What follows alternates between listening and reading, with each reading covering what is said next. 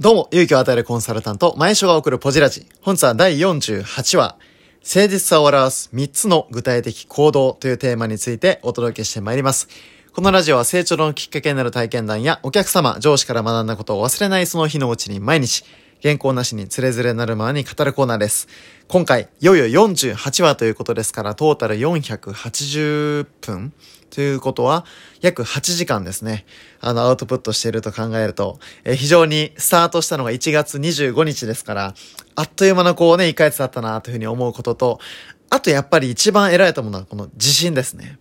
毎日これを続けているっていうことが、また新しい何か習慣、これも毎日続けられるというこの目に見えない自信というのを手にできてるかなというふうに思います。皆さんどうでしょう？この2020年始まってから毎日続けてる習慣っていうのはありますでしょうか？えー、これあったらぜひシェアもいただきたいですし、もし何か習慣つけたいなと思うのであれば、ぜひ一緒にこのラジオトーク始めていけると、一緒にこうね、盛り上がっていけるかなと思うので、ぜひそういう方はご連絡いただければと思います。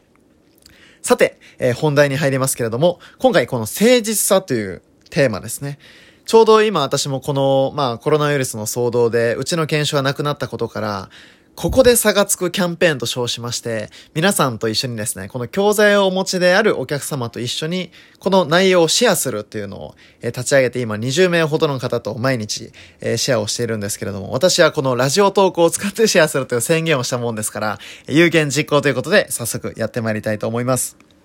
私も今見ているのはこのセールスの教材なんですね。このセールスというものは、いわばこう技術であると。つまり才能、性格ではなくて、いわば正しいフォームを身につけ、徹底的にトレーニングをすることで、誰でもこのセールスの技術が身につく。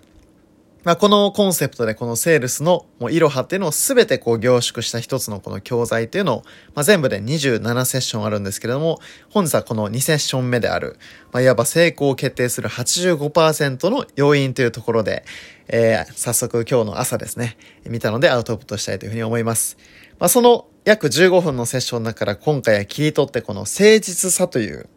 ことについてお届けしていきます。どうですか？この誠実さというふうに聞くと、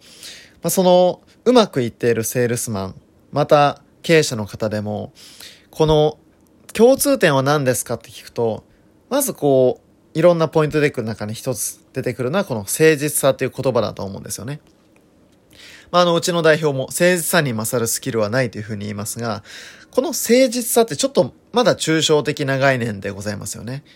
誠実さ、確かにわかると。誠実な人は成功する。じゃあこれ誠実さって具体的に何をすればいいのかっていうのがこの今日の、えー、3つのポイントでございます。まあ、この章にもあるんですけども、この誠実さというのをどのようにこう表現していくのか。まあ、いわゆるこの心構えの部分ですよね。それが何かということについて順番にお伝えしていきます。まず一つ目。これはですね、顧客の問題解決のパートナーに徹する。これが一つ目です。顧客の問題解決のパートナーに徹する。これはいわば非常に重要な三つのポイントの一つ目にあります。まあ、例えばどうでしょうね。こう、セールスマンであれば、商品を売るときにどうやってこの商品を売ろう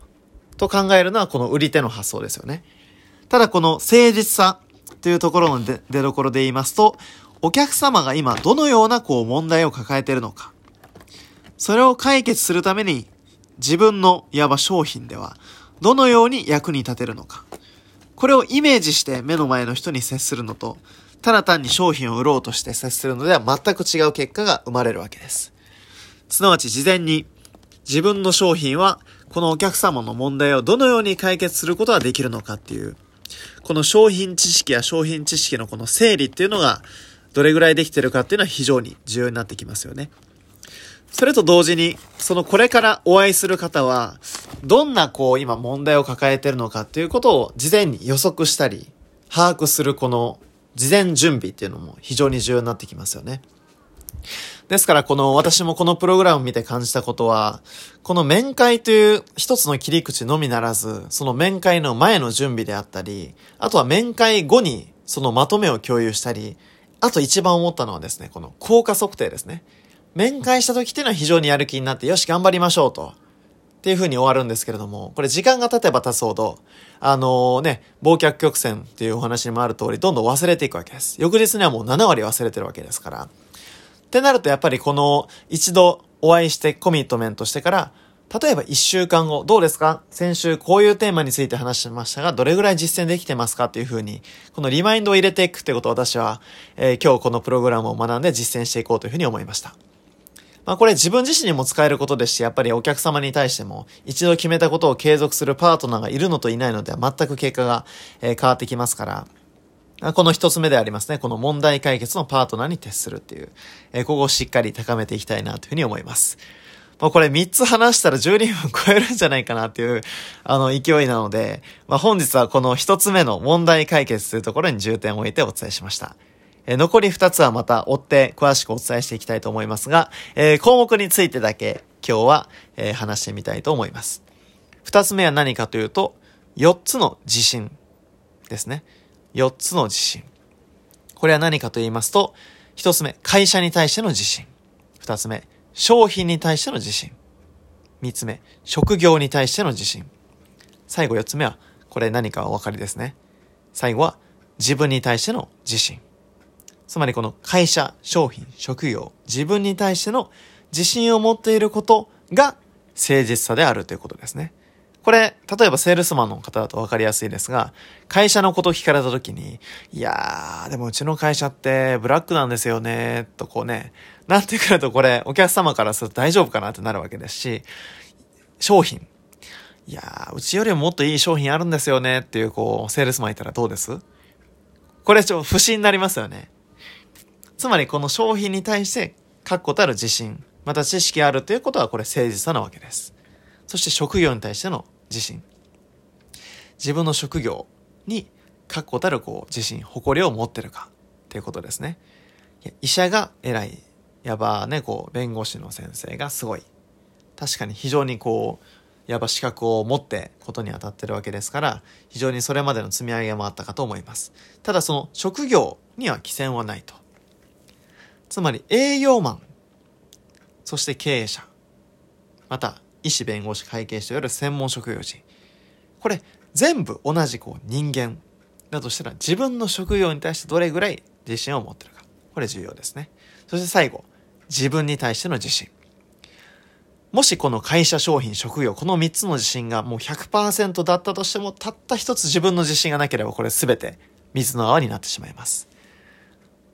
まあ、今後ですね、この自分の自信の高め方というテーマについても追って、えー、お送りしてまいります。では最後、三つ目、この精査の三つ目のポイントは何かというと、これ、事前準備ですね。事前準備。どんなプロジェクトでも どんなこう面会やどんな約束でも、会うまでに8割これ決まってると言われますね。もう準備8割。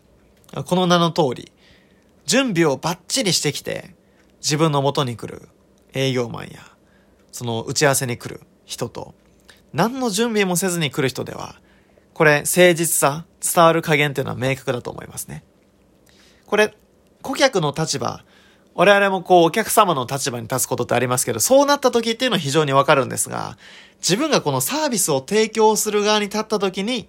この準備っていうのはどれぐらいできてるかですよね。例えば私も200名こうお客様いらっしゃるわけですが、この200名お客様がいるからその200分の1だと思って接するのではなく、お客様からしたら1人のコンサルタントとしたらこれ1分の1なわけです。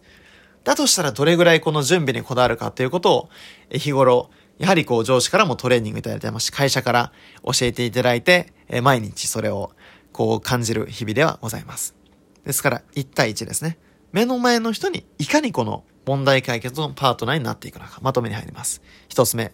問題解決のパートナーに徹する。これ営業でなくても、これからお会いする自分自身のこう身近な方に対してもそうですね。その身近な、例えば配偶者の方や、自分の身近な友人が今どんなこう問題やテーマを抱えているのか。それを解決するために自分ができることは何か。で、こう、たまたまこの前こういう本読んだからすごい役に立つと思うよっていうシェア。これ一つでも全然違うわけです。そして二つ目、これ四つの自信ですね。